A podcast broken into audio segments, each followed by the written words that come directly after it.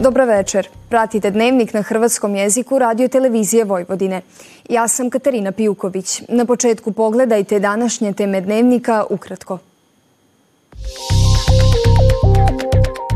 Na samitu u Tirani potpisan sporazum između Albanije i Ukrajine. Premijerka Ana Brnabić poručila da su izbori u Srbiji bili fair, pošteni i transparentni u skladu sa demokratskim normama. Subotici upriličena proslava u povodu 20 godina djelovanja jedinog katoličkog radija u Srbiji, Radio Marije. Sutra toplo i promjenljivo oblačno sa sunčanim razdobljima.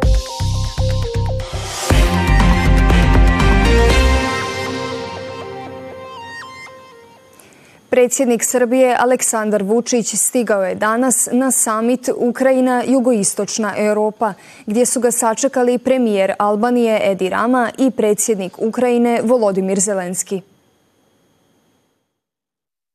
Rama i Zelenski su danas u Tirani potpisali sporazum o suradnji koji prema njihovim riječima jača i unapređuje prijateljstvo između Albanije i Ukrajine. Očekuje se da će se razgovarati o ratu u Ukrajini i njegovim posljedicama, a na kraju samita bit će usvojena deklaracija o samitu Ukrajina i jugoistočna Europa, čiji tekst, kako RTV saznaje, još nije usaglašen. Srbija traži da se iz deklaracije izbaci to što se od naše zemlje traži da uvede sankcije Ruskoj federaciji, te da se izbaci dio u kojem se navodi da Ruska federacija ima maligni uticaj na zemlje u regiji. Samitu u Tirani nazoči i premijer Hrvatske Andrej Plenković kao i predsjednica vijeća ministara Bosne i Hercegovine Borjana Krišto. Premijerka Ana Brnabić izjavila je da preporuke iz izvješća Ureda OSS-a za demokratske institucije i ljudska prava jasno pokazuju da su u Srbiji izbori bili fair, pošteni i transparentni u skladu s demokratskim normama. Ovaj izveštaj stavlja tačku na sve laži i sve besmislice o krađi izbora. Dakle, nakon višemesečne nestabilnosti i kriza kreiranih lažima i besmislicama, ovaj izveštaj konačno stavlja tačku na sve to.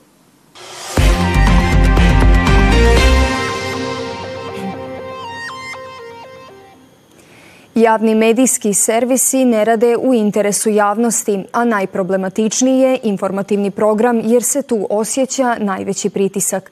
Zaključak je to okruglog stola pod nazivom Kakvi javni servisi su nam potrebni, održanog u nezavisnom društvu novinara Vojvodine. Organizirala ga je Koalicija za slobodu medija, a u tom prigodom potpisan je i memorandum o suradnji s Granskim sindikatom kulture, umjetnosti i medija Nezavisnost.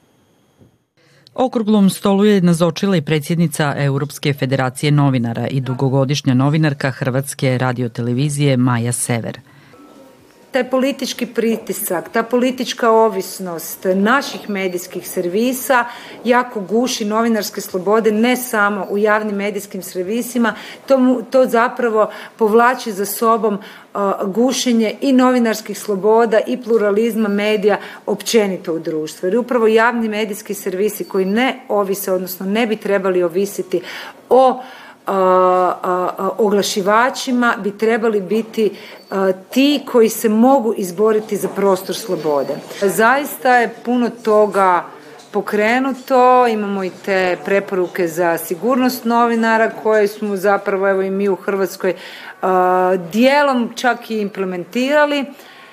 Ono što je zapravo veliki strah i mi smo o tom raspravljali i u Europskoj federaciji nov, mislim strah. Izbori su 9. lipnja i zaista Europa ne zna šta je čeka. Porast desnice koji su upravo u narativu napadi na javne medijske servise, zaista ne znamo kako će, kako će se ta situacija razviti. Tu ja mislim da je ono nešto što smo pogotovo u ovom dijelu Europe propustili napraviti, a to je ojačati te javne medijske servise u informativnom dijelu u nešto što se da braniti. Na okruglom stolu je ukazano i na težak položaj medijskih djelatnika koji je prepoznat kao osnov od kojeg promjene trebaju početi. Puno je lakše biti vrhunski profesionalan borac protiv cenzure kad znaš da ćeš platiti vrtić ili da ćeš platiti kreditnu ratu na kraju mjeseca. I to je početak naše borbe i naš i EFJ, uh, European Federation of Journalists, isto dio borbe je i Europu uvjeriti da je to početak, jer to jest početak. Radio Marija je katolički radio utemeljen 1983. godine u Italiji. U Srbiji se program ovog radija emitira od 2003. na hrvatskom, mađarskom, njemačkom, rusinskom i slovačkom jeziku. Radio Marija u Srbiji zaista posluje i čuje se 20 godina. To je ujedno i blagoslov, a ujedno jedan velik, jedna velika odgovornost e, za ne samo za uredništvo, nego ja bih kazao i za čitavu zajednicu. Rekao je koordinator Radio Marije u povodu proslave 20 godina djelovanja jedinog katoličkog radija u Srbiji. U prigodi obljetnice subotički biskup Franjo Fazekaš slavio je svetom misu, a nakon toga proslava je nastavljena u prostorijama radija gdje se razgovaralo o omiljenim emisijama njihovih slušatelja emisija Evanđelje dana. E, zatim su tu molitvene nakane gdje se slušatelji e, vrlo rado uključe u program, iskažu svoju molitvenu nakanu, ali isto tako je naj, e, da kažemo tako, najslušanija molitva. Tada se najviše slušatelji uključe u program i tada zajedno sa nama mole. Radio Marija Srbije ima ostvarene i brojne suradnje s istoimenim radijskim postajama iz regije potpuno je prirodno da s kolegama iz Srbije imamo jako dobru suradnju već godinama, da smo tu stvarno kao zapravo jedna radio Marija i da što god treba njima ili nama, evo tu smo stvarno jedni za druge i to je jedna zapravo lijepa strana ovog projekta što se stvarno svi osjećamo kao da smo u jednoj misiji jednom cilju zajedno. Evo tu ćemo stvarno pohvaliti kolege iz Srbije koji ima evo prvih 20 godina i vjerujemo da će biti bar još toliko kako se kaže, jer stvarno rade vrijedan i dobar posao i mi stvarno u tome smo im uvijek na raspolaganju. Oni koji vode ovaj radio ističu kako je njegovo postojanje u većinski pravoslavnoj zemlji izrazito važno. Bezbroj puta sam za ovih deset godina rekao da je velika milost u Srbiji imati katolički radio. Evo i po posljednjim e, statističkim podacima o, sa popisa o, 5% su katolici i mi imamo katolički radio koji emitira program 24 sata i to ne samo na jednom jeziku nego na dva jezika.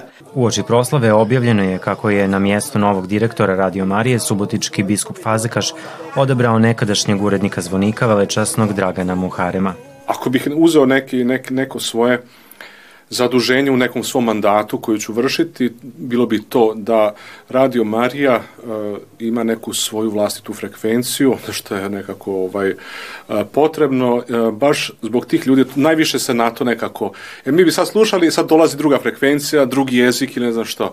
Mislim da je to jako potrebno i nije, nisu problem toliko ni slušatelji, dobiti slušatelje, nego da slušatelji dobiju nas. Radio Marija u svijetu danas djeluje u preko 90 zemalja na svim kontinentima, a sve one dio su krovne organizacije pod nazivom Svjetska obitelj Radio Marije. U nastavku pogledajte kakvo vrijeme nam meteorolozi najavljuju za iduće dane.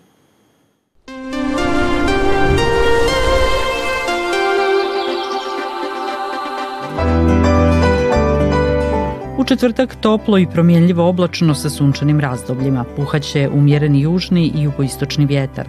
Tlak malo iznad normale. Najniža jutarnja temperatura od 6 do 11, a najviša dnevna od 17 do 19 stupnjeva.